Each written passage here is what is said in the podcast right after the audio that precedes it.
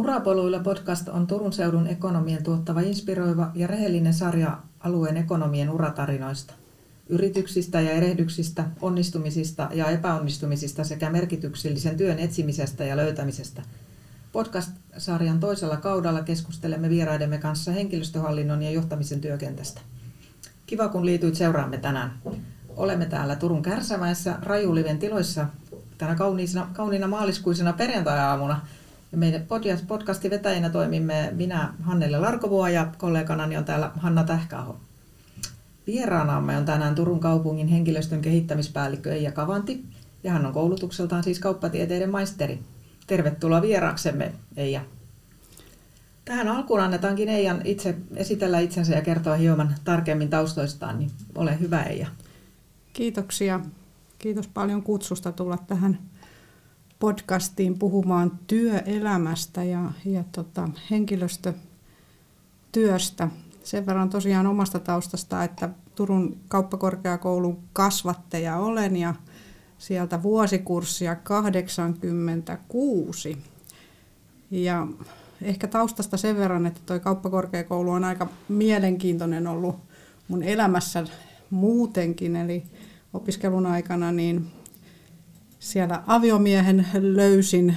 Ja, ja tota, tällä hetkellä niin meillä on lapset, eli toinen on juuri jättänyt gradunsa sieltä, eli, eli seniori on, on valmistumassa Turun kauppakorkeakoulusta ja sitten juniori on tällä hetkellä toista vuosikurssia siellä käymässä, eli, eli kolmanne, kolme sukupolvea, koska, koska vielä sitten mainitsen siihen, että sokerina pohjalla tai kirsikkana kakun päällä, niin appeni on myös käynyt Turun kauppakorkeakoulun ja 70-luvulla sieltä sitten samoja opintoja suorittanut ja, ja valmistunut. Eli tämä on tämmöinen, voisiko sanoa, että suku, sukupolku, joka tässä nyt sitten Turun kauppakorkeakouluun liittyy. Et ehkä sen verran, verran vielä. Mutta ehkä toi riittää, riittää tähän kohtaan. Joo. Miten sä päädyit alun perin opiskelemaan kauppatieteitä? On hyvä kysymys. Oli, sitä pohdin mielessäni ja ajattelin, että tietyllä tavalla siinä lukion loppuvaiheessa niin, niin jollain tavalla tuntui siltä, että ei ihan tarkalleen nuorena ihmisenä tiennyt, että mitä sä haluat, mikä susta tulee isona. Ja kun yliopisto-opintoja selasin läpi, niin, niin kauppatieteet oli mun mielestä ihan hirvittävän niin kuin monipuolinen ää, oppimisen ala. Siellä on niin kuin juridiikasta tietotekniikkaan ja, ja johtamisesta logistiikkaan. Ja jotenkin mä ajattelin siinä kohdassa sen, että tämä ei vielä sido mun käsiäni. Mun ei vielä tarvii, tarvii niin kuin tietää, että mä saan monipuolisen niin kuin, ja moninäkökulmaisen ää, opintokokonaisuuden ja, ja tota, sillä sitten lähden niin kuin, ja sen kautta suuntaamaan sinne työelämään ja työn arkeen. Et se oli oikeastaan se mun, mun perustelu sille, että miksi, miksi hain ja, ja miksi tota, niin, niin, lähin sille polulle. Ja olen tyytyväinen. Toihan on tosi monella mm. se motivaatio, ikään kuin se yleis just näin. hankkiminen. Just Joo, näin. Ja vähän ehkä ajan ostaminen. Joo, just näin. Ja, ja siinä varmaan sitten tyyppi, tyypillinen tyyppi sitten siinä kohdassa. Mutta se oli ihan re- rehellisesti, että näin, näin se meni. Joo, kiinnostavaa. Hei, miten tota, minkälainen urapolku sulla on, että kerro isoimmat käänteet sun uralta, miten Joo. sä oot päätynyt tähän nykyhommaan? Joo, no siinä varmaan, varmaan tota, niin, niin, sekin liittyy kauppakorkeakouluun omalla tavalla. Kaikki liittyy, no ei mm. nyt ihan, mutta tota, uraan liittyvät asiat. Eli loppu, loppuvaiheessa niin, niin öö, oli tämmöinen, muistatteko, opiskelijavaihtovälitys kuin KY Kontakt. Ja, ja tota, sen kautta niin kuin varsinaisesti ensimmäiseen työpaikkaan niin siirryin, se oli, oli julkinen puoli, eli, eli Turun seudulla julkisten toimijoiden yhteenliittymä, jossa yritettiin silloista niin kuin vientikauppaa, vientirengastoimintaa niin kuin edistää. Ja sinne päädyin markkinointiassistentiksi – Eli se oli erilaista kauppa- ja teollisuusministeriön ulkomaankauppaliiton, kehitysalueen rahaston, eli erilaisten niin kuin yritys- ja organisaatiotoimintaa, alueellista yritys- ja organisaatiotoimintaa tukevien niin kuin, toimijoiden tämmöinen vientirengastoiminta. Ja, ja sitä kautta mä päädyin sitten KTM päätyi, päätyi KTM, eli kauppa- ja teollisuusministeriöön. Ja sieltä sitten erilaisten tekemisten ja kokemusten kautta, eli, eli ihan tästä vienti, vienti- tai markkinointiassistentin toiminnasta, yritystutkijasta ja projektipäälliköstä, niin, niin se oli oikeastaan kuutisen vuotta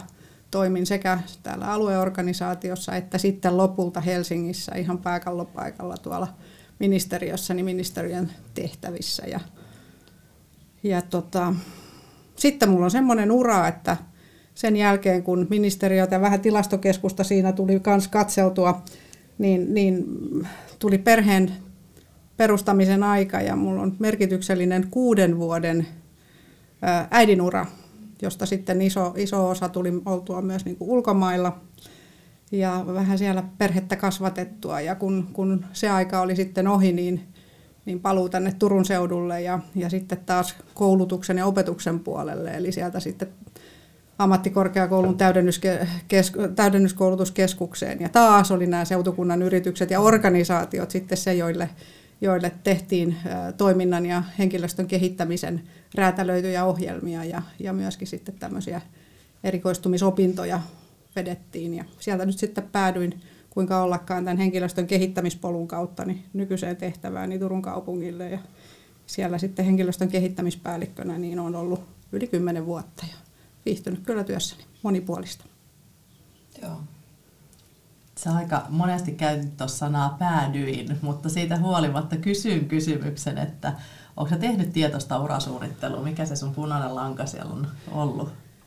Toi on hyvä, hyvä huomio, eli en ole, en ole mikään niin kuin, en ole suunnitellut uraani, vaan olen tarttunut oikeastaan niihin mahdollisuuksiin, joita, joita sitten tämän, tähän polulle siirtymisen jälkeen on tullut eteen ja mulle on, on niin kuin tarjottu. Et se on ollut ihan kiva, että jossain kohtaa on tullut myös soittoja, että hei tuut se tähän. Ja on, on ikään kuin varmasti semmoinen, semmoinen ammatillisen osaamisen lisäksi, niin, niin tietenkin myös se sun persoona on sitten semmoinen, joka tietenkin työnantaja sitten kiinnostaa tai nähdään, että se voi johonkin, johonkin tehtävään sopia. Ja sitä kautta on sitten auennut erilaisia mahdollisuuksia. Ja, ja tota, oikeastaan olen mennyt elämän työelämän tarjoamien vaihtoehtojen mukaan. Ja joitakin olen todella, sanotaan näin, että määrätietoisesti jättänyt käyttämättä, ehkä näin päin.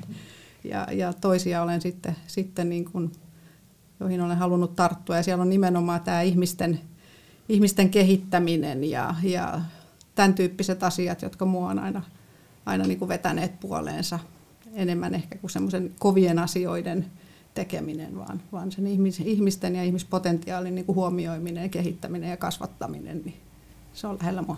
Joo.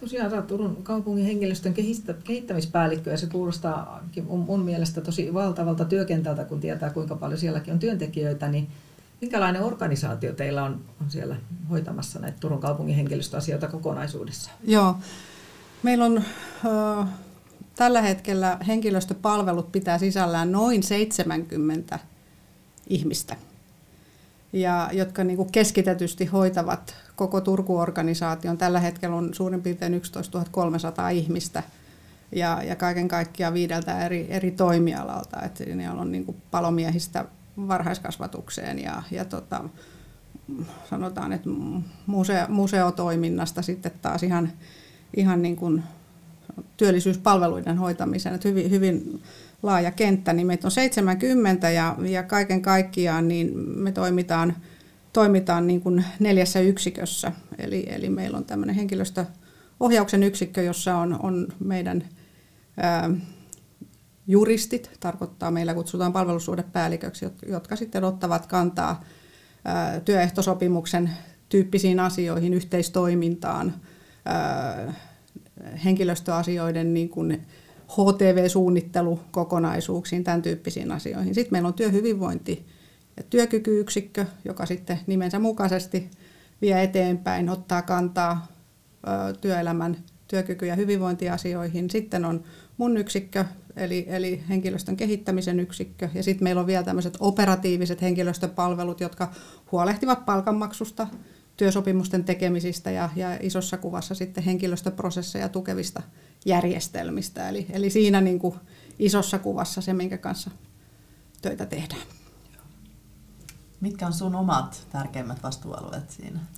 No, se on nimenomaan henkilöstön osaamisen kehittäminen ja johtaminen. Siihen liittyvät vuosiprosessit ja sitten taas niissä niin kuin tavallaan myöskin tämä järjestelmä näkökulma, eli, eli pitää olla myös välineitä siellä arkityössä, jolla näitä asioita tehdään, toteutetaan, seurataan ja raportoidaan.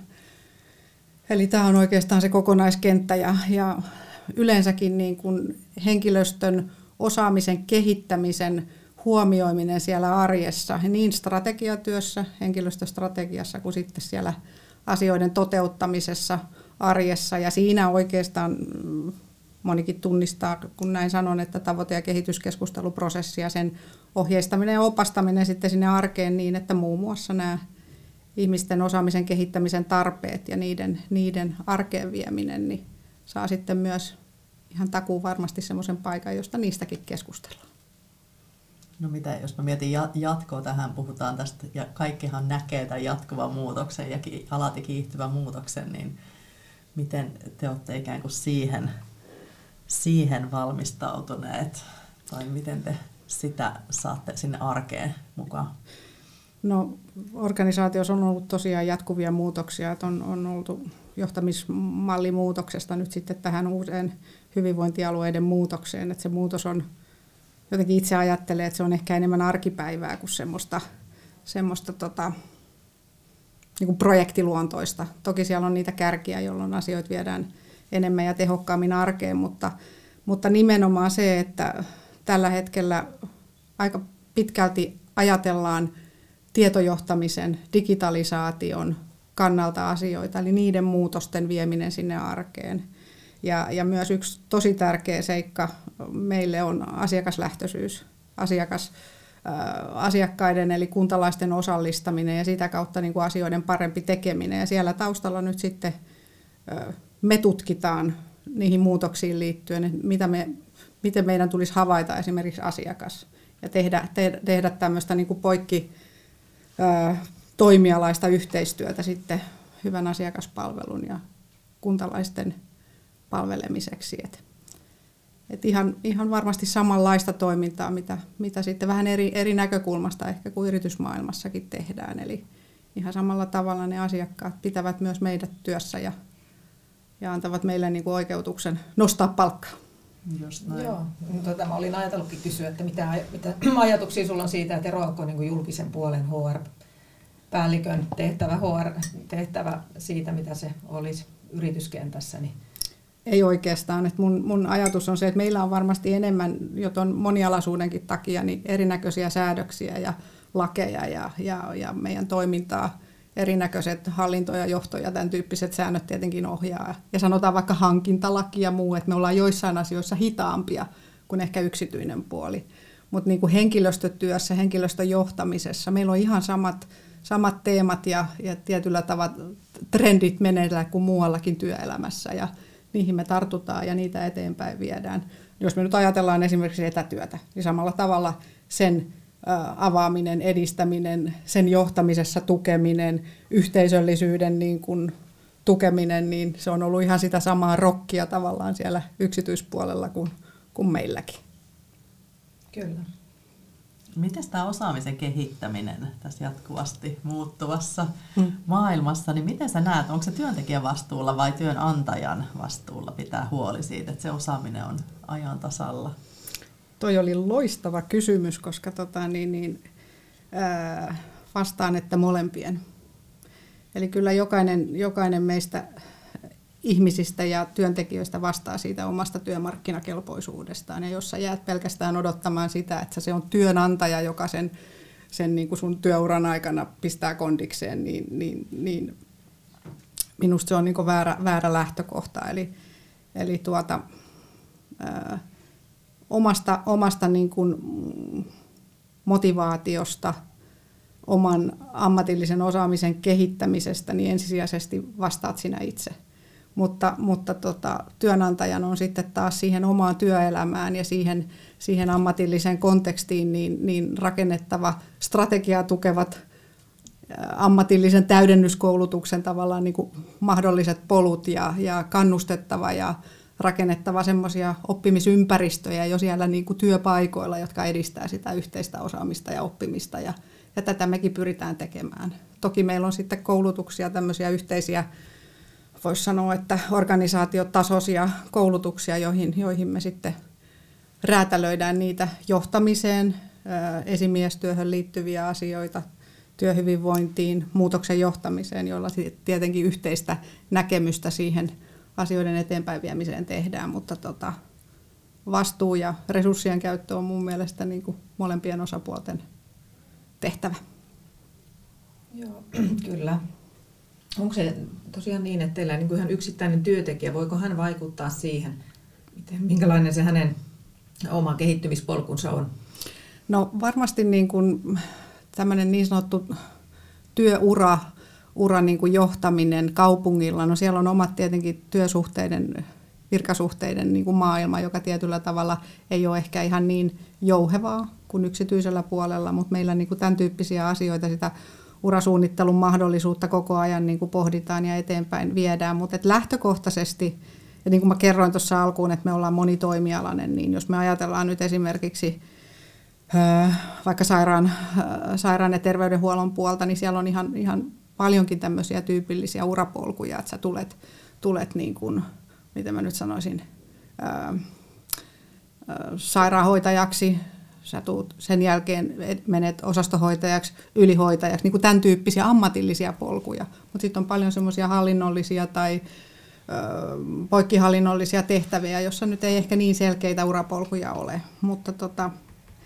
ihan, ihan, ihan puhumalla siellä oman lähijohdon kanssa asioista, niin aina kun on mahdollista, niin kyllä me sen oman väen, väen niin kuin tämmöistä työkiertoa ja, ja asioiden ja näkemysten avartamista niin yritetään huomioida ja, ja viedä. Meillä on siihen mahdollisuus isossa organisaatiossa niin tarjota avoimia tehtäviä myös, mm. myös talon sisällä.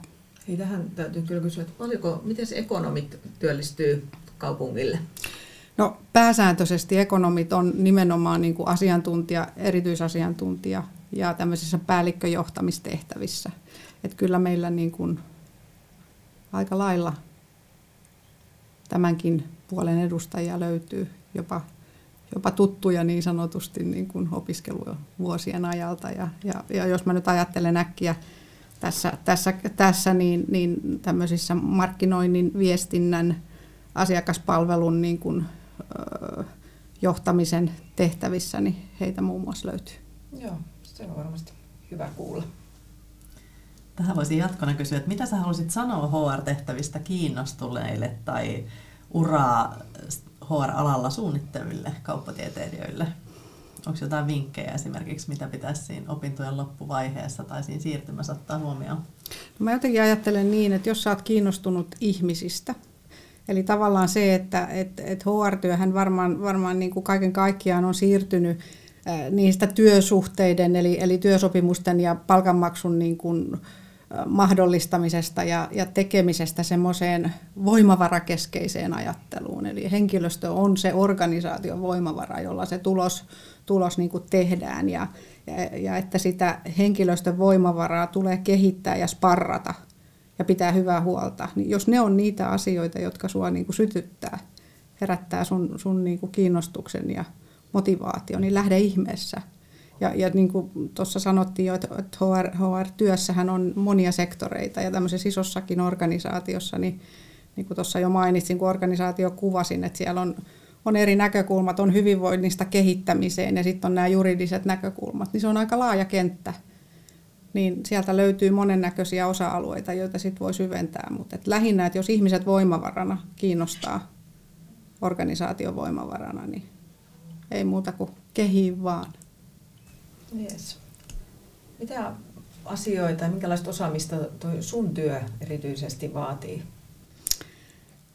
Tässä tota, niin, niin varmasti se, että, et, et mietin, mietin tuota sillä tavalla, että, että oma, omalta, kun oma rooli on myös toimia niin kuin yksikön vetäjänä ja johtajana, niin, niin myös niin kuin asioiden ja ihmisten johtamisen taito on tietenkin yksi, mutta et, et, et jos puhtaasti pohtii, pohtii sitä ammatillisen osaamisen puolta, niin, niin mä ajattelen niin, että tämä organisaation ja piste, bisneksen niin kuin perustunteminen, siellä strategiat, henkilöstöstrategiat, mitä ne tarkoittaa, niiden avaaminen ihmisille, huomioiminen siinä henkilöstötyön prosesseissa, niin se on se keskeinen asia. Eli, eli kuljetaan kuitenkin niiden, niiden niin kuin, tämä nyt ei ehkä ole ihan, ihan julkisen puolen terminologiaa, mitä käytän, mutta niin kuin bisneksen kumppanina, se on se tärkein asia ja, ja tota, mahdollistaa sitä kautta sitten nimenomaan tämän henkilöstövoimavaran hyödyntäminen erilaisilla tavoilla. Eli ilmeisesti aika paljon myöskin viestintää sitten. On viestintää ja ihmisten kohtaamista. Se on jotenkin niin kuin vuorovaikutustaidot, semmoinen kuuntelu, ymmärtäminen, kokonaisuuksien ymmärtäminen. Mun mielestä semmoisen niin kuin kontekstiin, organisaatiotoiminnan kontekstiin laittaminen, niin se on todella tärkeää.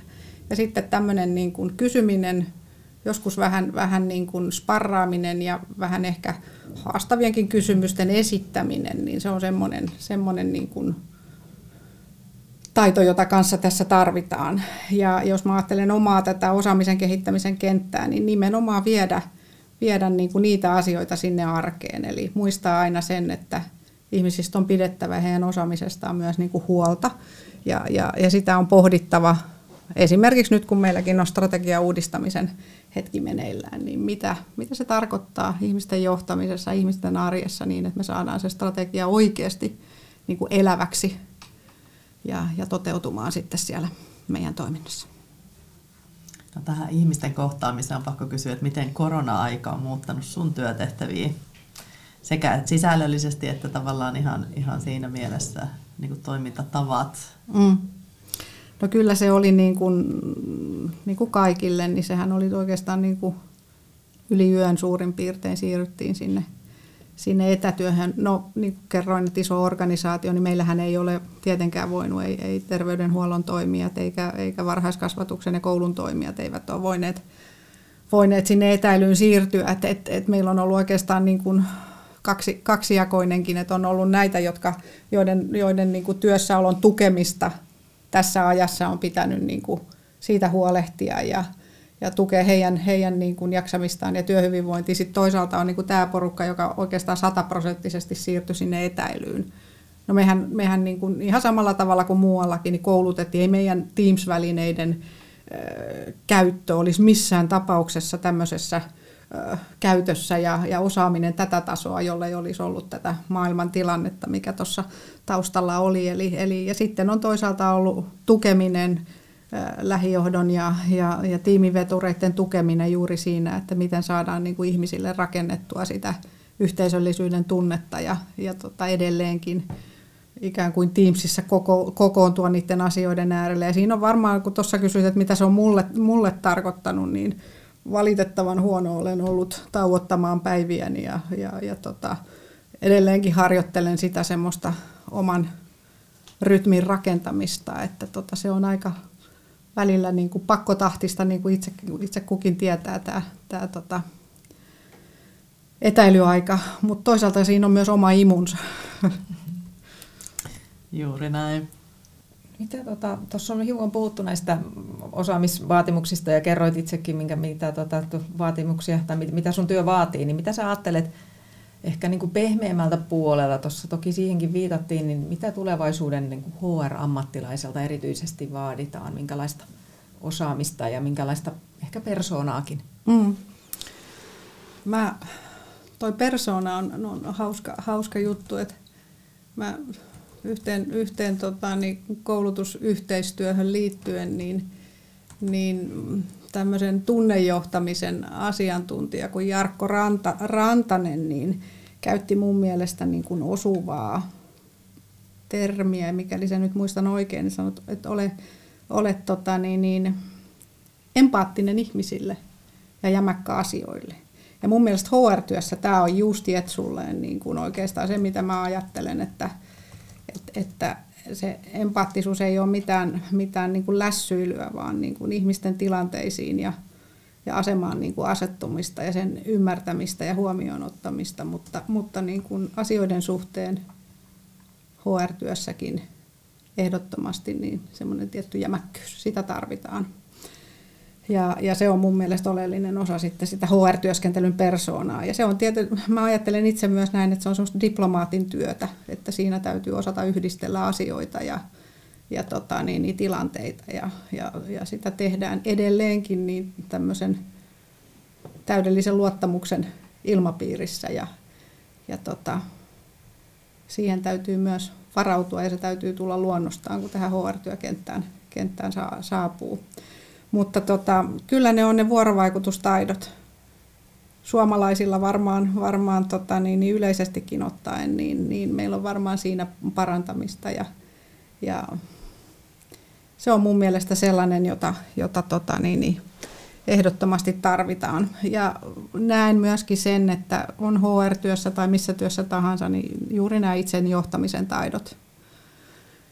Ja sitten semmoinen niin kuin tietynlainen kriittisyys, että meillä on, meillä on aika lailla semmoista multitaskaamista ihan välineiden ja, ja tekemisen, tekemisen suhteen, niin, niin se itsensä johtaminen ja tietyllä tavalla sen tietotulvan ja välinetulvan niin kuin pois kytkeminen niin liittyy myös tähän työn tekemiseen, että tulee asiat tehdyksi ajo, ajoissa ja ajallaan ja, ja tota, siihen kannustaminen, että jos on, jos on esimerkiksi johtamisroolissa, niin sehän on oleellista valita sieltä ne keskeiset asiat, joiden joita sitten ylös nostetaan siinä kvartaalien tai, tai vuosityön tekemisessä. Hei, erinomaista. Siis mä ainakin itse otin tuon nyt ja itselleni ylös tämän ole empaattinen ihmisille ja jämäkkä asioille. Tätä on varmaan hyvä noudattaa ihan tänä, tämänkin päivän työelämässä, ettei pelkästään tulevaisuudessa, tulevaisuuden ohjeeksi. Todellakin. Me ollaan paljon puhuttu tässä nyt luonnollisesti tästä henkilöstön ja ihmisten itsensä kehittämisestä, niin missä itse ammennat uutta inspiraatioa ja osaamista? Tota, niin, niin, niin kuin mä innostun ihmisistä ihan valtavasti. Se on niin kuin mun intohimon ja mulla on verkostoja ja sieltä se on, niin kuin, on kollegaverkostoja ja muita verkostoja, joiden kanssa sitten ajatella, ajatella yhdessä. Ja, ja, mm, toki luen kirjallisuuttakin että sieltäkin niin kuin ammentaa ja, ja ammatti, ammattilehtiä ja, ja tota, yritän pysyä niin kuin oppilaitosten ja yliopistojenkin niin kuin, ää, voisiko sanoa, että oman alan tutkimuksen niin kuin äärellä. Mutta se yhteistyö, se vuorovaikuttaminen, siinä niin kuin semmoisen dialogin kautta niin kuin uusien väläysten saaminen ja, ja niiden perään sitten niin kuin arjessa asioiden vieminen, jos se on mahdollista, niin se jotenkin sytyttää mua. Yhteiset kokeilut ja myös se seinääpäin juokseminen, koska parhaimmat opit, se on, se on vaan niin, että tota, niin, niin epäonnistumalla niin, niin tota, ja uudelleen yrittämällä, niin se on sitä parasta asioiden ja arjen oppimista ja ja, ja se, että voi vaikka yhteisössäkin oppia ja vähän nauraa niille omille, omille ensiaskeleille vaikka jonkun asian, uuden asian ääressä, niin se on mun mielestä niin kuin merkityksellistä. Yhdessä täällä ollaan ja yhdessä se tehdään ja toisista niin kuin se tekemisen voima ja innostuminenkin lähtee. Kyllä, ehdottomasti. Joo, meillä tota, on suurin piirtein puoli tuntia tässä jo mennyt. Tämä on ollut tosi mielenkiintoista keskustelua ja tota, tässä ihan lopuksi, koska tota, elämä on muutakin kuin työtä, niin miten sä Eija palaudut? Onko sulla esimerkiksi joku lempipaikka täällä Turun alueella, missä sä käyt keräämässä voimia? No mä palaudun luonnossa.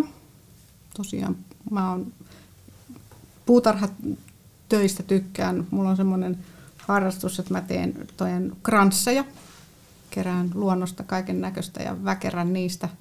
Toinen väkertäminen on neulonta, eli mä saan ajatukset katki, kun mä väkerän jotain. Muuten, muuten tuntuu, että pää välillä aina käy ja hakee uusia vaihtoehtoja. Tämmöinen väkertäminen ja näkertäminen on mulle semmoista, semmoista tota, aivojen tyhjentämistä ja, ja liikunta on tietenkin siellä sitten sitten yhtenä, että se on ollut koko elämän ajan mukana. Mutta toi paikkajuttu, niin mun täytyy viedä kotikaupunkiini Naantaliin, eli siellä on, siellä on tota, voisi sanoa sieltä Merinaantalista sinne, sinne tota, niin Kuparivuoden lappalaisten kalliolle Naantalin luostarikirkon ohi kävellessä, niin siinä on ihan valtavan hienot ja historialliset maisemat, vanhaa metsää, meri. Meri on se joku, joka, joka tota, niin, niin, tuo sitä, sitä niin kuin mielen rauhaa ja vähän semmoista, niin kuin, että kaikki ei ole tässä tuolla, tuolla niin kuin kaukana, kaukana aallottua uusia ajatuksia ja ideoita ja, ja tuulikin on kiva, eli, eli luonto. Joo, kiitos. Tuonne pitää itsekin päästä käymään ehkä ensi kesänä. Kyllä.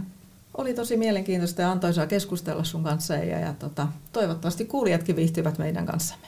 Kiitos. Kiitos, Kiitos. teille.